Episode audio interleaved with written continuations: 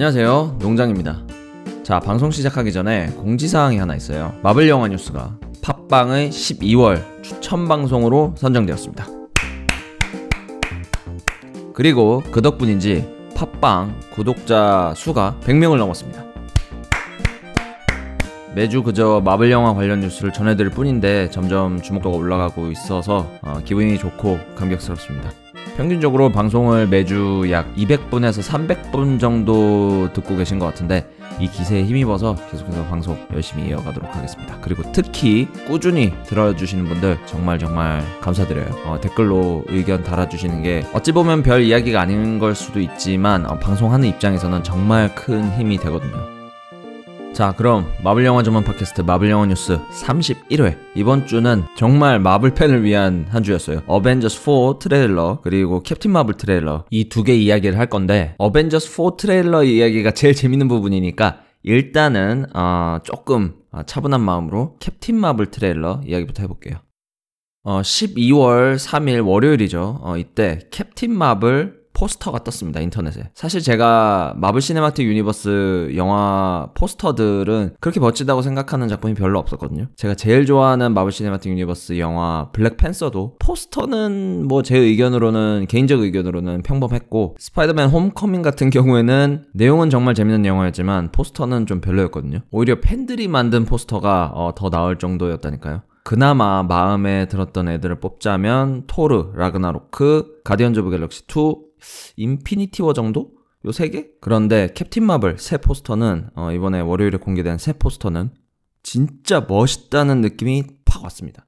어, 첫 번째 포스터 캡틴 마블이 어두운 그 비행장에 서 있는 포스터가 오 괜찮네 뭐 이 정도였다면은 이번 포스터 캡틴 마블 상반신이 큼지막하게 있고 전신이 에너지 필드 흡사 드래곤볼의 그 기 같은 것이 일렁이는 그런 느낌의 이번 포스터는 보자마자 오 멋있다 멋있다 이런 감탄사가 나오더라고요 또 다른 작품들 포스터랑 느낌도 굉장히 새로워서 정말 마음에 듭니다. 전체적으로 파란색, 빨간색 요 두 색깔이 대비를 이루면서 캡틴 마블의 몸이 에너지로 둘러싸인 느낌이 어, 참 멋있고요. 이 일렁이는 이제 캡틴 마블의 머리카락을 보면 아 기에 둘러싸여 있구나 이런 느낌이 딱 전달이 됩니다. 기존 마블 영화 작품 포스터를 보면은 주인공을 필두로 주변 인물들 얼굴이 여기저기 합성되어 있는 전형적인 블록버스터 액션 영화 포스터 느낌이 강했는데 캡틴 마블 새로운 포스터는 캡틴 마블 혼자 딱 있고 굉장히 강해 보이는 그 포스를 보여주고 있어서 어, 정말 정말 마음에 듭니다. 이거는 진짜 마음에 들어요. 포스터가 뜬 다음에는 트레일러가 떴죠. 어, 몇 개월 전에 나온 첫 번째 트레일러와 비교했을 때 어, 이번 두 번째 트레일러는 캡틴 마블 영화가 어떤 내용인지 어, 조금은 더 짐작을 할 수 있었습니다. 영화의 기본 구도는 어, 스크럴 종족과 크리 종족 간의 전쟁에 어, 전쟁이 있는데 이 사이에 껴서 무기로 사용되던 캡틴 마블이 후반에 각성을 하면서 이 전쟁에 참여하는 정도가 아니라 아예 전쟁을 완전히 끝내버리려는 이런 핵폭탄급의 파워풀한 히어로로 재탄생하는 이야기일 것으로 생각을 합니다. 그녀의 대사가 있었죠. 난 니네들 전쟁에 끼러 온 게 아니야. 끝내러 왔지. 그리고 캡틴 마블의 기억 상실. 어, 사고로, 사고를 당해서 기억을 상실할 줄 알았는데, 트레일러를 보면 크리나 스크럴 측에서 기억 제거 장치로 기억을 삭제하는 것 같아요. 그리고 삭제가 끝난 후에도, 어, 중간중간 어릴 때 기억을 이렇게 더듬, 더듬는 걸 보면은, 아니면은 뭐 꿈을 꾼다거나 그런 장면이 나오는 걸 보면은 100% 삭제되지 못하고 그 남은 기억 그 남은 기억들을 찾아서 어, 닉 퓨리와 이제 쉴드 자료실 같은 데 들어가서 자신의 과거를 과거와 관련된 자료들을 어, 살피면서 자신의 정체성을 찾아가는 내용일 것 같고요. 안타깝게도 이제 첫 번째 트레일러에는 나왔지만 어, 두 번째 트레일러에는 콜슨 요원이 나오지 않았고요. 90년대 머리 스타일을 한 콜슨 요원을 보고 싶었는데 조금 아쉬웠고 그리고 배우 주드로 캐릭터의 대사 어, 캡틴 마블한테 하는 대사 너는 네가 생각하는 것만큼 강하지 않아. 어, 이 대사가 상당히 인상적이었는데 주드로 배우의 이제 대사와는 정반대로 트레일러에 나온 캡틴 마블의 파워는 정말 핵폭탄급이죠. 드래곤볼의 초사이어인 느낌이 굉장히 강해요. 우주에서도 자유롭게 비행할 수 있고 에너지 blast 같은 거를 쏘면 거의 토르와 막상막할 것 같고요. 트레일러 마지막에 나오는 캡틴 마블의 전투 장면, 어, 우주에서의 전투 장면은 마블의 CG가 어, 한 단계 더 올라섰구나 이런 느낌이 들었습니다. 지금까지 이제 우주 배경의 마블 영화에서 우주 함대나 비행선 간의 전투는 많이 봤어도 사람이 이제 싸우는 장면은 제 기억으로는 별로 떠오르는 게 없거든요. 그래서 이 캡틴 마블이 우주에서 이제 날아다니면서 싸우는 장면을 정말 멋있게 만들어냈다면 마블이 그건 정말 대단한 업적일 것 같고요. 그리고 아 캡틴 마블의 그 우주 마스크 있잖아요. 우주 마스크는 어, 블랙팬서 수트처럼 벗을 때는 그냥 사라지고 어, 쓸 때는 다시 생기고 이런 방식인 것 같고 팬들이 그렇게 원하던 캡틴 마블의 그 모히칸 있잖아요. 모히칸 마스크를 썼을 때 모히칸 그것도 충실히 재현이 되어 있습니다.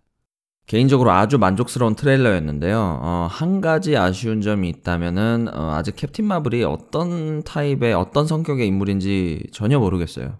토니 스타크 하면은 뭐 깐죽거리는 천재, 캡틴 아메리카 하면은 교과서 같이 어, 우직한 인물. 어, 이 사람이 어떤 성격의 사람인지 대사 몇 마디와 표정을 보면 추측을 할 수 있는데 캡틴 마블은 트레일러 내내 이제 무표정이고 대사 톤이 매우 일정해서 아직 어떤 성격의 캐릭터인지 잘 모르겠어요. 요약하자면은 캡틴 마블은 굉장히 멋있어 보이는데 캡틴 마블 본인 캐롤 댄버스는 과연 매력이 있는 캐릭터인지는 영화를 봐야 할 것 같아요. 트레일러에서는 잘 모르겠습니다. 부디 이 영화를 보고 나서는 아 캐릭터 굉장히 잘 만들었구나 이 생각이 들었으면 좋겠습니다.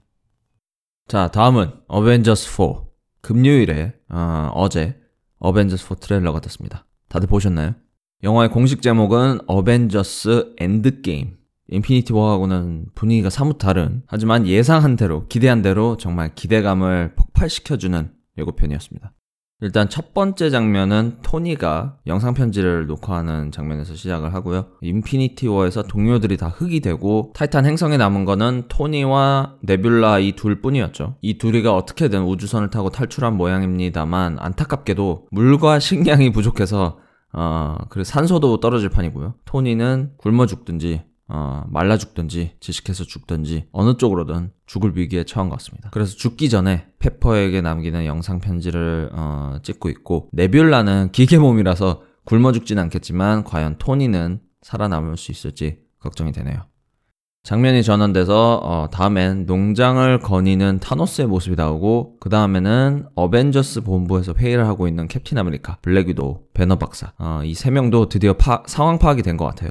인류의 50%가 어, 소멸됐다는 것을 알아차렸습니다.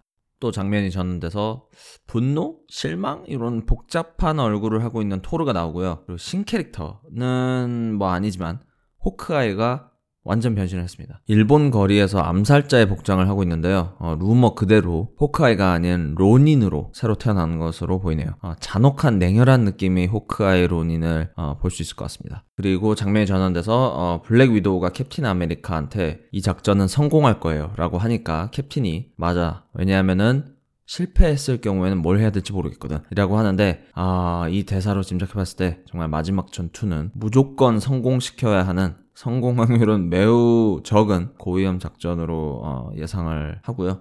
그러면서 어벤져스 새로운 로고 엔드게임이 나옵니다. 어, 어벤져스 엔드게임. 엔드게임은 인피니티 워에서 닥터 스트레인지 대사가 있었죠. 어, 우리는 이제 endgame 마지막 단계에 왔어. 최종 단계에 왔어. 타이틀을 보니까 정말 마블 시네마틱 유니버스 첫 10년을 10년의 이제 마지막을 장식하는 영화라는 느낌이 확 오네요.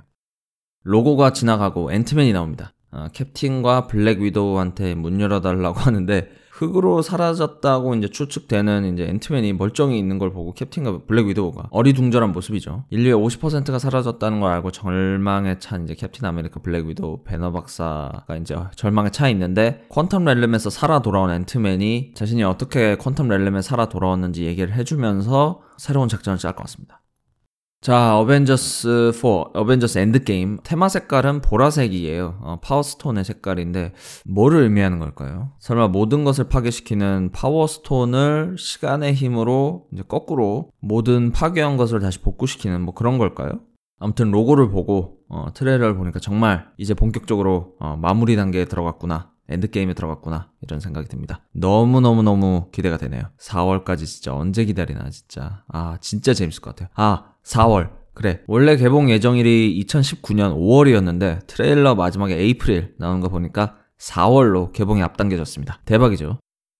참고로 제가 지금 녹화하는 게 독일 시간으로 토요일 오전인데요. 토요일에 오늘 그러니까 오늘 예, 스파이더맨 Far From Home 트레일러가 나온다고 하는데 어 도대체 어, 트레일러 마블이 트레일러를 한 주에 몰아서 다 풀어버리는 이런 전대미문의 마케팅을 하고 있습니다. 아무튼 오늘 나오는 스파이더맨 Far From Home 트레일러를 보면은 어, 어벤져스 엔드게임 이후에는 도대체 어떤 세상이 펼쳐지고 있을지 조금은 추측을 해볼 수 있을 것 같습니다.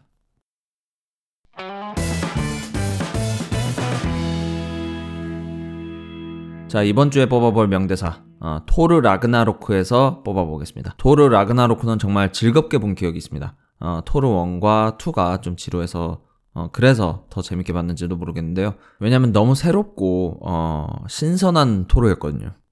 제가 토르 라그나로크에서 가장 좋아하는 대사는 어, 영화 후반부에 토르의 아버지죠. 오딘이 토르에게 하는 대사입니다. 망치가 없어서 자신의 누나 헬라를 이기지 못하고 있다고 이제 굳게 믿고 있는 토르를 향해서 아버지가 한마디 하죠. 넌 망치의 신 토르였냐? 저는 개인적으로 이제 뭔가 깨달음을 주는 대사를 굉장히 좋아하는데 이 대사는 넌 망치의 신 토르였냐? 이 대사는 어, 내가 가진 것, 소유하고 있는 것 그게 중요한 게 아니라 진정으로 내가 무엇 하는 사람인지가 어, 더 중요하다는 이런 메시지를 담고 있다고 생각을 합니다. 토르 하면은 망치가 떠오를 만큼 이제 망치, 멸리르는 이제 중요한 상징이지만 토르는 망치 신이 아니라 천둥의 신이죠. 그래서 멸리르가 없어도 너 자신을 믿고 헬라에 맞서 싸워라. 이런 메시지를 담은 오딘의 대사. 넌 망치의 신 토르였냐? 요 대사 참 좋아합니다.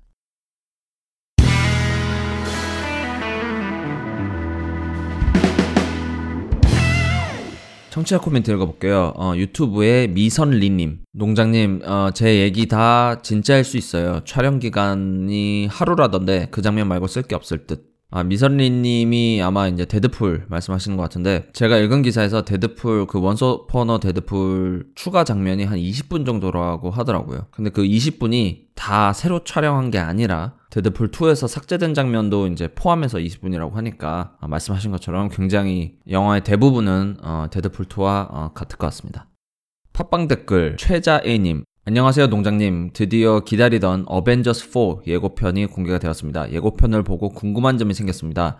바로 로닌이라는 캐릭터입니다. 코믹스에서는 호크아이가 2대 로닌으로 활동했다고 하는데 로닌이란 캐릭터에 대해서 자세히 좀 알려주세요. 자, 로닌, 일본어로 낭인이란 뜻이죠. 어, 떠돌이 낭인이란 뜻이고 현대에 들어와서는 이제 재수생이라는 뜻도 있는데 호크아이, 어, 정의로운 호크아이가 타노스의 finger snap으로 인해서 자신의 가족, 어, 아내와 아이들 이들을 전부 잃었을 것으로 생각을 하고요. 가족을 잃었다는 거에 대한 그 절망, 분노 뭐 이런 것들이 섞여서 더 이상 활쟁이 호크아이가 아닌 악당을 처단하는 어, 말 그대로 이제 목숨을 처단하는 그런 암살자 로닌으로 다시 태어난 것 같습니다. 사실 코믹스의 로닌은 제가 내용은 모르지만 디자인이 딱 서양 독자들이 좋아할 만한 닌자와 사무라이 판타지를 이제 섞어놓은 캐릭터거든요. 그런데 호크아이가 갑자기 호크아이에서 일본색이 너무 짙은 캐릭터로 바뀌면은 좀 개연성이 없잖아요.